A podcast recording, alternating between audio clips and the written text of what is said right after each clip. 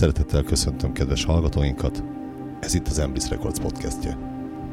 Én Six vagyok, vendégem Ricardo Pidra.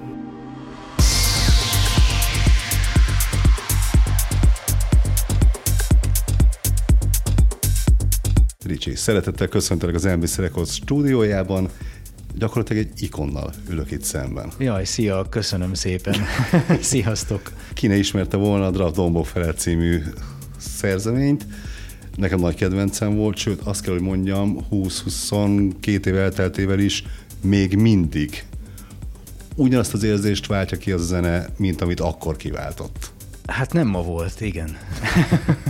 Hogyan kezdődött a zenei karriered?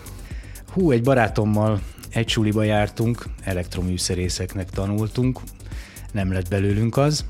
Ellenben neki volt szintetizátora és kezdett zenélgetni, és megmutogatta nekem, mert nekem meg ötleteim voltak. Hát elhatároztuk, hogy hú, ez tök jó, álljunk össze zenekarrá. Ekkor indult el a, a világban a techno a hódító útjára.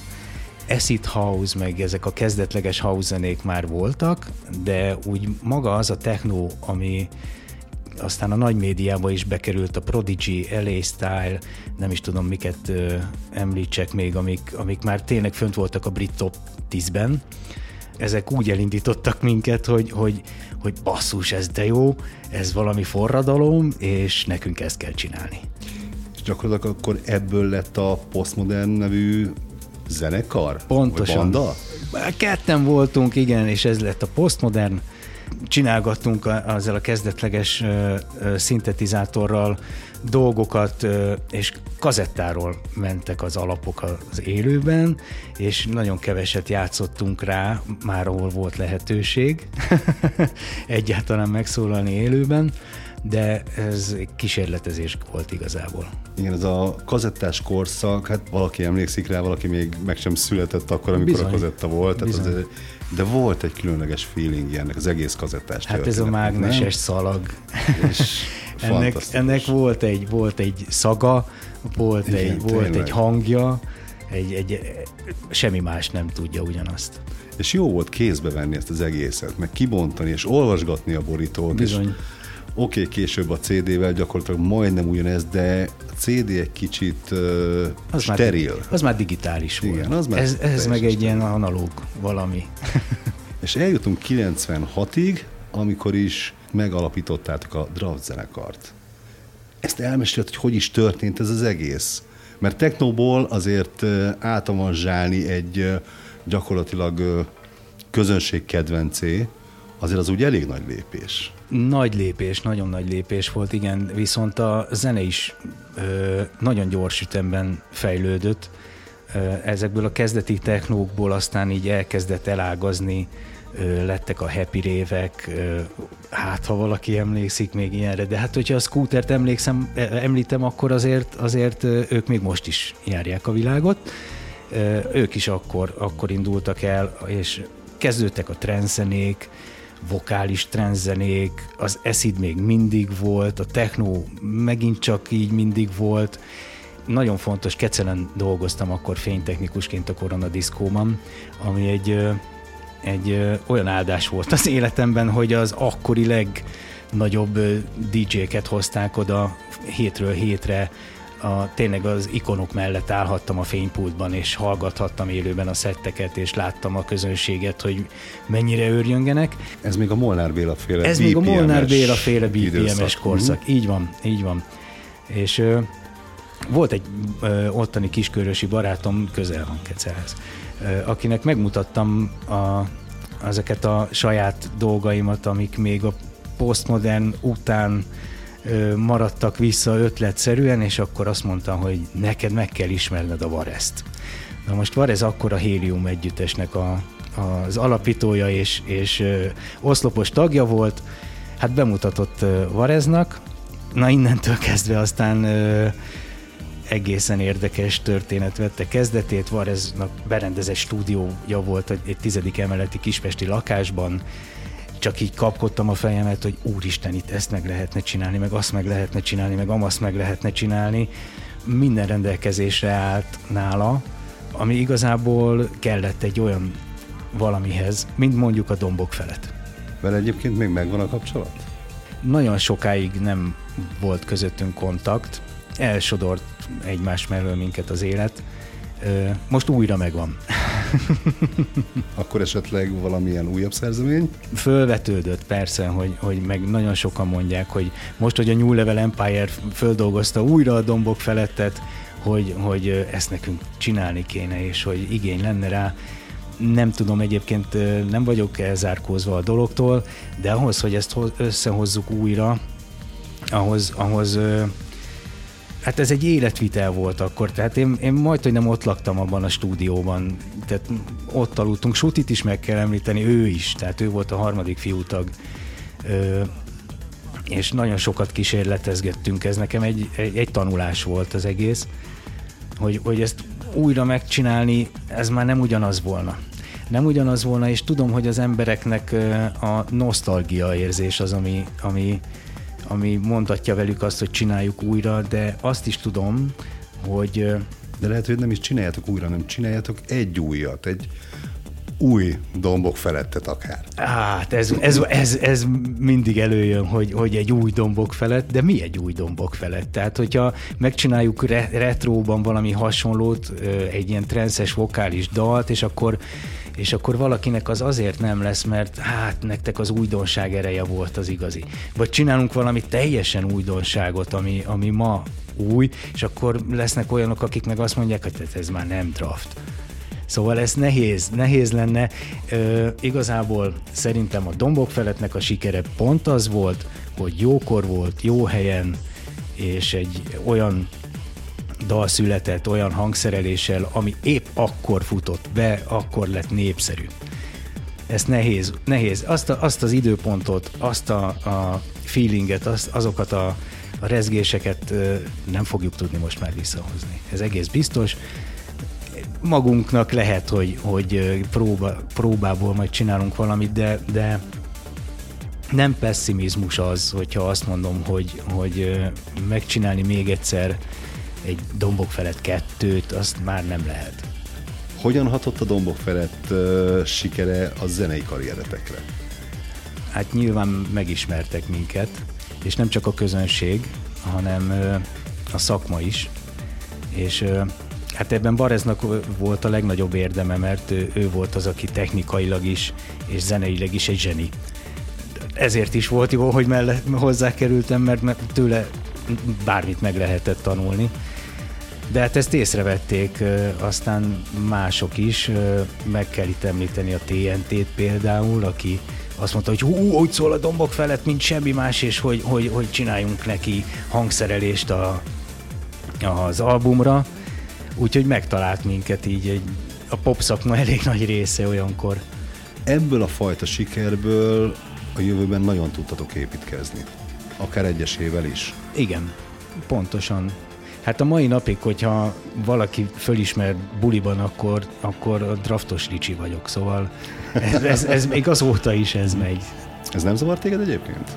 Nem zavar, ellenben nagyon szeretnék egy olyan valamit alkotni újra, a, ha nem is ugyanezt a sikert, mint ami a dombok felett volt, mert azért az egy ilyen, tényleg egy a csillagok állásából jött, hogy akkor és ott, és de, de hogy, hogy egy populáris valamit, amit a nagy közönségnek szól, és hát ha azt is mondhatnák, hogy na ez mondjuk a Ricsi a valamiből.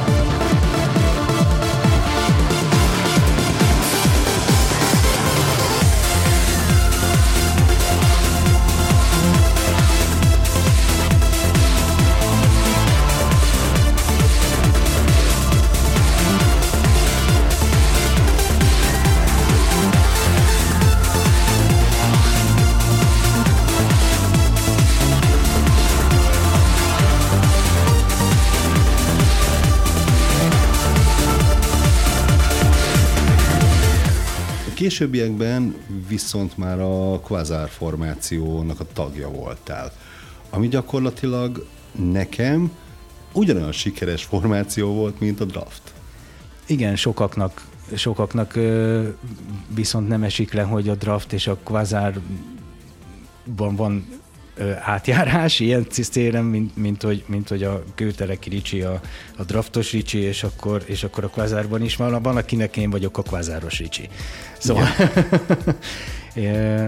Chris Ronson, ugye Chris barátommal mi annak idején, amikor még a draft előtt ismertük egymást jól a klubokból, mivel fénytechnikáztam én 7 évet vagy 8 évet klubokban folyamatosan hétről hétre, és, és ő, ő nagyon sokat állt mellettem, mint DJ, nagyon sokat utaztunk együtt klubokba, jó barátok lettünk, és már a draft előtt egyébként mi próbálkoztunk zenéléssel, de az úgy abban maradt. A Quasar idején talán 2003-2004 volt, amikor megjelent az első, akkor azt a, azt a réteget tudtuk megszólítani ezzel, akik a draftot annak idején úgy szerették, mint klubzenekar, mert később azért az egy populárisabb dologgá vált. Hogy mondjam, nem pártoltak el tőlünk azok sem, akik az underground draft vonalat ö, kedvelték, de a Quasarral, Quasarral úgy, úgy, úgy éreztem, hogy igazából az az én vonalam. A progresszív, hát ha progresszív house, akkor azért még más volt ez a 2000 éve, 2000-es évek elején, de, de tudtam hozni száz százalékban azt, amit szeretek. A draftban is igazából, tehát csak amint említettem, hogy nekem az egy tanulási folyamat volt inkább, és, és pislogtam nagyokat, hogy úristen, ilyeneket lehet technikailag, meg olyanokat lehet technikailag csinálni, és ezt mondjuk tudtam kamatoztatni a kvazárban de mondjuk a tanulási folyamat az mind a mai napig tart. Hát ez az ember élete végéig tanul. Mint a jó pap, ugye? Igen, de most emlékszem, nem is olyan régen, talán a halászbástyán volt egy uh, buli, és ott kvazárként léptetek föl talán? Bizony, bizony, bizony, bizony. Uh, úgy volt meghirdetve, hogy draft is lesz, meg kvazár is lesz. Uh, de hát az egész brigádot nem tudtuk oda rakni, Dórival csináltunk volna két dalt, adtunk volna elő két dalt. Dóri pont akkor lebetegedett, ezt nagyon sajnáltuk, nem tudtunk mit csinálni, de, de hát hogyha nincsen hangja az énekesnőnek, akkor az úgy eléggé ciki. Viszont, viszont a kvázárral meg, meg, megoldottuk ezt az egészet, hogy egy ilyen kis nosztalgia érzést hozzunk egy egyébként is nosztalgia buliba. Még én láttam a videófelvételt, és zseniális volt a hangulat, tényleg. Tehát nagyon, így, nagyon, nagyon. Ez egy nagyon nagy időutazás volt szerintem. Valószínűleg, nekem is, nekem is, és ö, olyan tagok jelentek meg a közönség soraiban, hogy hú, mondom, mint egy osztálytalálkozó. Igen, húsz éve nem látott emberek, és igen, akkor mi van? Igen.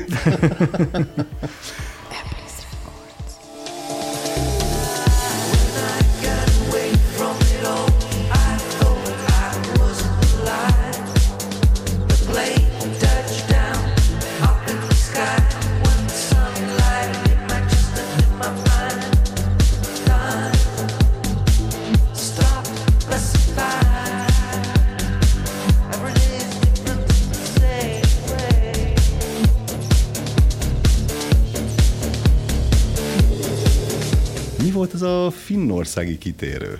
Hú, nekem édesapám egyébként Finnországban élt, és van négy féltestvérem Finnországban. Már a Kvazár után, illetve a Kvazár még talán úgy megvolt, de, de Krisz is mást akart csinálni akkor, meg, meg én is szerettem volna valami mást csinálni, és uh, akkor már uh, mostani feleségem uh, akkori párommal úgy döntöttünk, 30 éves környékén voltunk akkor, hogy ki kéne próbálni az életet valahol máshol. És hogyha nem most, akkor, akkor utána már nem. És úgy döntöttünk, hogy akkor legyen Finnország, mert ott azért csak van kötődés, voltak ö, rokonaim, úgyhogy ö, kiutaztunk, lett volna ott egy lehetőségem egyébként egy nagyon komoly stúdióban hangmérnökként elhelyezkedni, azt hittem, hogy van. oda, is, oda is mentem, és a finneknél van egy olyan, hogyha tanulmányi szerződés, és egy ideig én úgy dolgoztam ott, de, de nem igazán a hangmérnökösdi dolgot tudtam csinálni, hanem, hanem ez egy nagyon komplex cég. Egyébként zenekaroknak szállít felszereléseket, erősítőktől kezdve a, a világításon át egész színpadokat.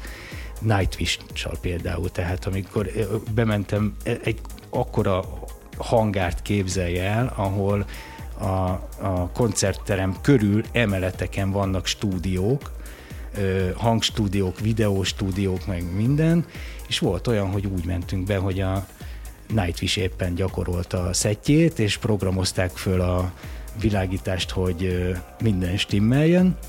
Szóval ez egy ilyen hely volt, viszont nem találtam meg ott azt a hangmérnöki dolgot, amit, amit kerestem mert olyan emberekkel kellett volna versenyezni, akik Jennifer Lopezzel dolgoztak, meg, meg Britney spears és hát jó, hogy hát mondtam, hogy Magyarországon én dolgoztam mondjuk a TNT-vel, vagy ez, de ez nem, nem volt akkora, nem, nem nyomott akkora súlyt oda a mérlegre, mint mondjuk egy másik. De mondták, hogy ha hozok zenekart, akkor meg keverhetem. Nem mondom Finnországban most én hogy hozzak zenekart, azt láttam, hogy, hogy ebből nekem ott folyamatos munka nem lesz. Hiába szerettem volna. Úgyhogy egész commerce dolgot kezdtem el csinálni árufeltöltőként, elmentem dolgozni, hogy, hogy megéljünk.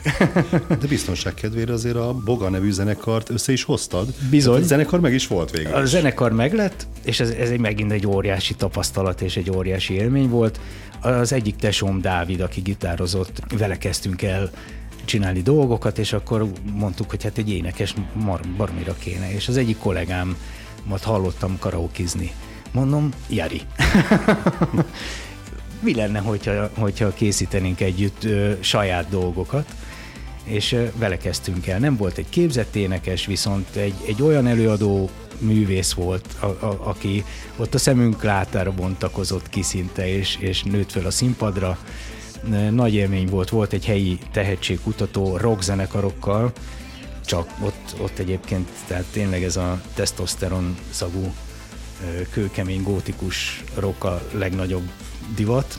és, és, és e, e, volt egy, egy tehetségkutató, ahol 40 zenekar között bejutottunk az első háromba. Úgy, hogy hogy egy kis drum and bass, egy kis reggae, néha egy kis populáris, néha még hauzos dolgok is megszólaltak benne, és ahogy mentünk, mentünk, a, ez egy ilyen 20 perces előadást kellett csinálni, tehát ilyen 3-4 dalt adtunk elő a versenyek során, és hát mindenféle húrt megpendítettünk ezek alatt. Ez egy óriás élmény volt, hogy így a rockzenekarok között így bejutottunk így a legjobb háromba. Viszont a zenekar ott is úgy alakult, hogy, hogy ennél tovább nem jutottunk. nem jöttek, nem jöttek a, a média szereplések, amik uh, utána később előre vitték volna a dolgot, és azt láttam, hogy a srácok is belefásultak egy kicsit. Hat év volt ez, vagy hét. De egy olyan három albumnyi anyagot így összedobtunk, és nem tartom kizártnak, hogy ezekből a dalokból még elő fogok szedni valaha, valamikor egyet-egyet, hogy, hogy valakivel elénekeltessem, illetve hát ha lesz még valami olyan lehetőség, hogy zenekarosdival, és akkor lehet válogatni ezekből is. Szóval dalok azok vannak a fiókban bőven. Kedves hallgatóink, énekeseket keresünk, köszönjük szépen. Bizony, ú, de jó, jelentkezzetek!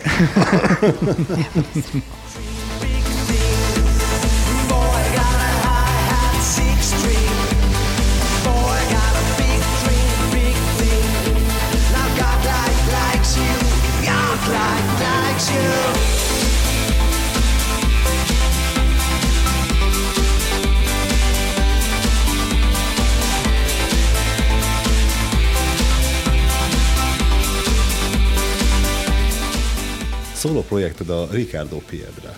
Az egyik, igen. Az egyik, igen. igen. Az inkább a house, progressive house vonalon mozog. Milyen tapasztalatokat szereztél? Így, hogy most akkor egyedül csinálsz gyakorlatilag mindent, a mixingtől, mastertől kezdve minden. Ez így van. Hát ö, azt a tapasztalatot is megszereztem, hogy menedzsernek is kell lennie az embernek bizony, mindemellett. Bizony. Nem egyszerű a dolog, nem egyszerű a dolog voltak megfogalmazott álmok, hogy milyen kiadóknál szeretnék megjelenni, milyen DJ-k szeretnék, hogy lejátszák a dalomat. Igazából mind teljesült, amiket megfogalmaztam. Ez egy tök jó dolog, de mégsem az, tehát lehet, hogy rosszul fogalmaztam meg a vágyaimat, de tehát én még ezt a hiába fut most nagyon túl van az 500. megjelenésen a Ricardo Piedra, így 7-8 évet csinálunk körülbelül, ami baromi nagy számnak tűnik, ez nem azt jelenti, hogy ennyi zene, hanem, hanem fölkerülnek válogatásokra, és ez meg remix albumok, meg stb. Ez így jön össze ez az 500. De még mindig úgy érzem, hogy ez egy side project. Ez csak egy kiegészítése annak, amit szeretnék igazából. Mi az, amit szeretnél akkor? Én színpadra szeretnék állni, rádióban szeretnék szólni. Aha. Ma már ugye értelmét vesztette szerintem legalábbis, és senkinek kövezzem meg, ma már értelmét vesztette az underground és a mainstream. Gyakorlatilag hatalmas nagy átfedések vannak. Bizony. Szerintem. Igen. El kell azt is ismerni, hogy a mainstream mindig is az undergroundból táplálkozott. Hát ez így van. De most akkor mégis úgy fogalmaznám meg a kérdést, hogy mainstream szeretnél válni? Minél több emberhez szeretnék eljutni a zenéimmel. Ez a, ez a cél igazából. Ehhez, ehhez fontos a média, ehhez fontos a színpad, ehhez fontos, hogy, hogy, hogy élőben is kontaktot teremtsek emberekkel, és bármikor bekapcsolnak egy rádiót, feltűnhetek akár. Ez a cél. A másik projekted a Richard, uh, Richard Stonefield. Richard Stonefield. Richard Maradjunk az angolnál, uh-huh. igen, mert nemzetközi. De az, ez egy másik side project, ugye? Ez pszichedelikus chill, pszichill, pszigresszív, igazából pszitrance lassan, de ezt meg azért szeretem, mert rengeteg zeneiséget visel el, és ezt azért mondom, hogy visel el, mert nem minden stílus viseli el az elektromos zenében a zeneiséget.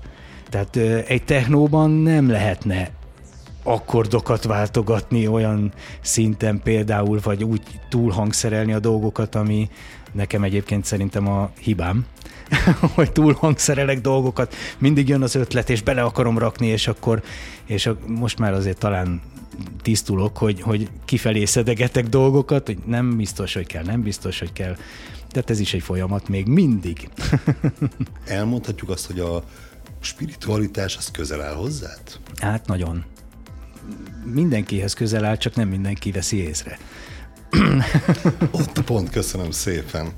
Mesélne nekem a saját kiadódról, mert azért megint csak belefutottunk egy olyanba, hogy az Emblis Records podcastjában gyakorlatilag egy szintén magyar kiadó vesz részt. És ennek nagyon örülök, és köszönöm szépen tényleg, hogy eljöttél. Ó, én köszönöm a meghívást egyébként, ezt még nem mondtam, de tényleg.